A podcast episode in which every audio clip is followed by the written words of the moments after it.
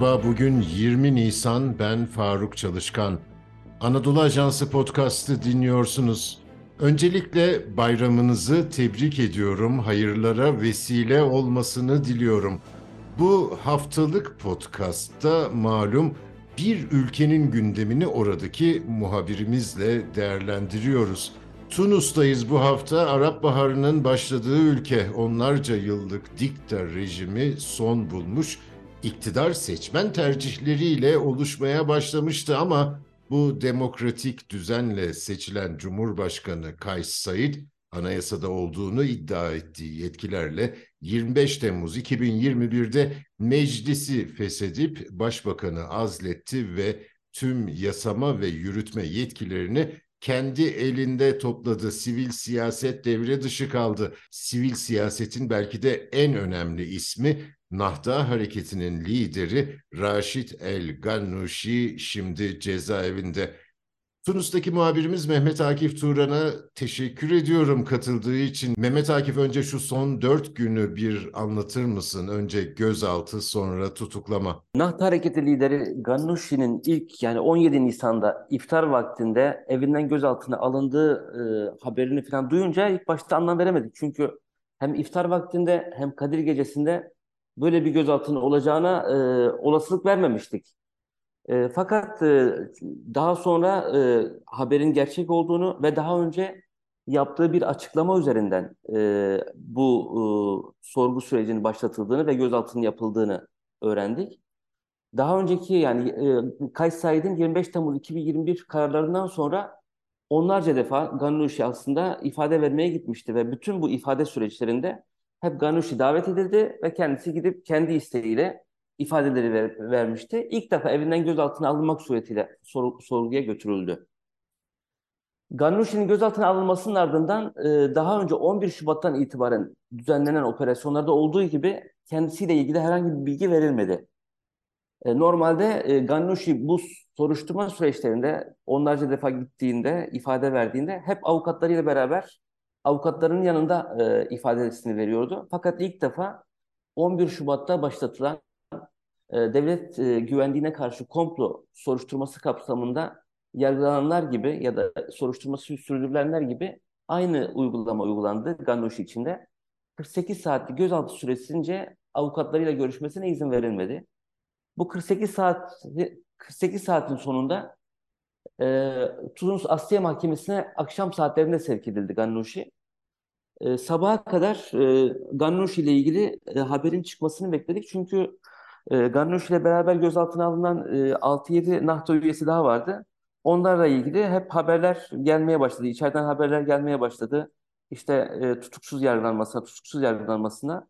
Aslında Gannoşi için de biz yani tutuksuz yargılanma kararı beklerken sabah saatlerine doğru 5.30-6 civarı Gannuşi'nin tutuklama haberini avukatı Muhtar El Cemai açıkladı. Mehmet Akif benim anladığım kadarıyla somut olarak e, neyle suçlandığı bilinmiyor Gannuşi'nin ama bir polis soruşturması, adli tahkikat konusu var. Nelerden şüpheleniyoruz? Mevzuyu tam olarak nasıl tarif edebiliriz? İlk gözaltına alındığında dediğim gibi daha önceki bir e, iç savaş çağrısı yaptığı iddiasıyla gözaltına alındığı e, iddiaları dolaşmaya başladı e, yerel medyada.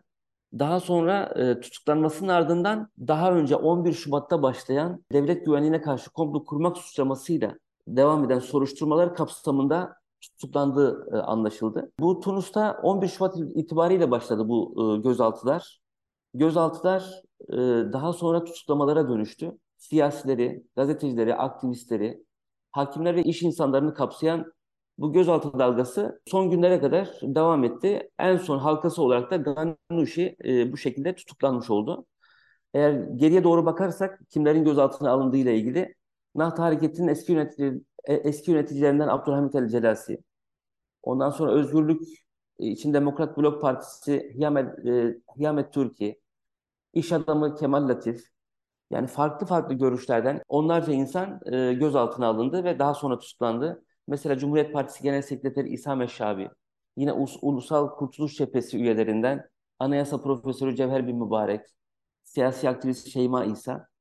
E, bu, bu kişilerin e, devlet güvenliğine karşı komplo kurmak suçlamasıyla alındıklarını ama yargılama süreci başlamadığı için dosyayla ilgili herhangi bir şey e, kamuoyuyla paylaşılmadı. Bu yüzden e, dosyalarıyla ilgili muamma devam ediyor. Haliyle Gannushi ile ilgili de sadece devlet güvenliğine karşı komplo kurmak suçlaması olduğunu ama spesifik olarak içeriğin ne olduğuyla ilgili bir bilgimiz yok maalesef. Şimdi Nahda Hareketi Tunus siyasetinde çok önemli bir role sahip. Biraz bundan bahsetmek gerekiyor galiba. Bu siyasi hareketin özelliklerini anlatalım mı? Şimdi e, Nahda Hareketi e, 2011'de dikta, sizin de biraz önce belirttiğiniz gibi diktatörlük rejiminin gitmesinin ardından e, hep e, meclise ilk parti olarak giren e, siyasiler arasında yer aldı. Siyasi partiler arasında yer aldı. E, Ghannouchi e, ye- yeri geldi, iktidarı paylaştı. Yani daha e, farklı koalisyonlarla, hiçbir araya gelmeyeceği fikirlerle, fikirden olan partilerle bir araya gelerek onlarla beraber ortak koalisyonlar falan kurdu. E, buna rağmen, ya bu, bu hoşgörüye rağmen Ghannouchi'nin nihayetinde bu şekilde tutuklanması tabii ki e, Nahta tarafından bir e, hayal kırıklığıyla karşılanıyor. Haliyle e, bu 10 yıllık süreçte her ne kadar Nahta hareketi e, iktidarda görünse dahi kendilerinin tam olarak iktidar olmadığını, hep iktidarı paylaştıklarını, şimdiye kadar evet sıkıntıların yani siyasi olarak, ekonomik olarak bazı sıkıntılar yaşandığını ama sadece bunu Nahta hareketine yüklemenin anlamsız olacağını e, söyle, her fırsatta sö- söylüyorlar. Fakat e, bütün bunlara rağmen e, Nahta hareketi e, maalesef son e, sona doğru son gel- geldiğimiz noktada liderlerini e, şu an cezaevine e, göndermek durumunda kaldılar. Bunu biraz daha açıklamak gerekiyor bence. E, Nahda Hareketi birinci parti olarak meclise giriyor ama Ghannouchi hep tüm yelpazeyi kapsayacak şekilde bir koalisyon kurmak için Evet. E, İslami kesime hitap eden bir parti olmasına rağmen kapsayıcılığı tercih etti.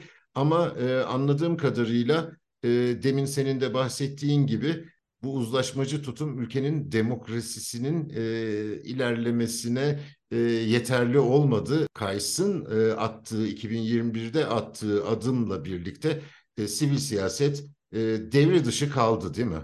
Evet. Cumhurbaşkanı Kays Said'in Cumhurbaşkanı olarak 2019'da göreve gelmesinin önünü açan yine Ghannouchi'nin bu e, kucaklayıcı siyasetinin bir ürünü. Çünkü kendisi 2019'da Tunus'un Kalbi Partisi lideri Nebil El Kalbi'ye karşı Kays Said'i destekleyerek Cumhurbaşkanlığı olmasının yolunu açmıştı. Buna rağmen e, Kays Said 2021'deki 25 Temmuz kararlarıyla başbakanı görevden aldı, meclisi feshetti ve bütün yetkileri kendi elinde topladı. Gelinen noktada Mehmet Akif nasıl tepkiler var? Ülkedeki hava nasıl şu anda?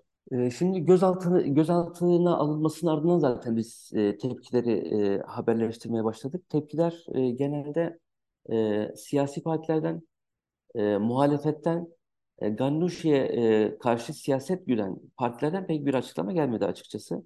Sadece e, Hammam el Hammami'den bir e, buradaki işçi partisi liderlerinden e, sol tandanslı Hammam Hammami'den bir destek e, yani gözaltına alınmaların bir her türlü gözaltına alınmaların e, alınmalara karşı olduklarını, dikta rejimine karşı olduklarını bu yüzden e, Gannouchi'ye bir nevi destek açıklaması yaptı. Onun dışında yine e, muhaliflerin çatı oluşumu, Ulusal Kurtuluş Cephesi'nden e, tepkiler geldi. Uluslararası tepkiler daha yoğundu e, aslında. Almanya'dan, Amerika'dan, e, Avrupa Birliği'nden e, ve başka e, ülkelerden hep e, Ghannouchi'nin gözaltına alınması ile ilgili tepki haberleri, tepki açıklamaları hep oldu. E, şimdiden sonra tutuklama daha yeni, e, sabah saatlerinde oldu. Daha Türk, Tunus'ta e, şafak vaktindeyken yani hemen sahurdan hemen sonra tutuklama gerçekleşti. O yüzden e, Nahta hareketi haricinde şu an herhangi bir tepki yok. E, tepkiler ama olacaktır. Tepkiler oldukça da onu e, dinleyicilerimize, okuyucularımıza ileteceğiz. Tunus'tan Mehmet Akif Turan'a çok teşekkür ediyorum. Bizi hangi mecrada dinliyorsanız orada abone olmayı lütfen unutmayın. Hoşça kalın.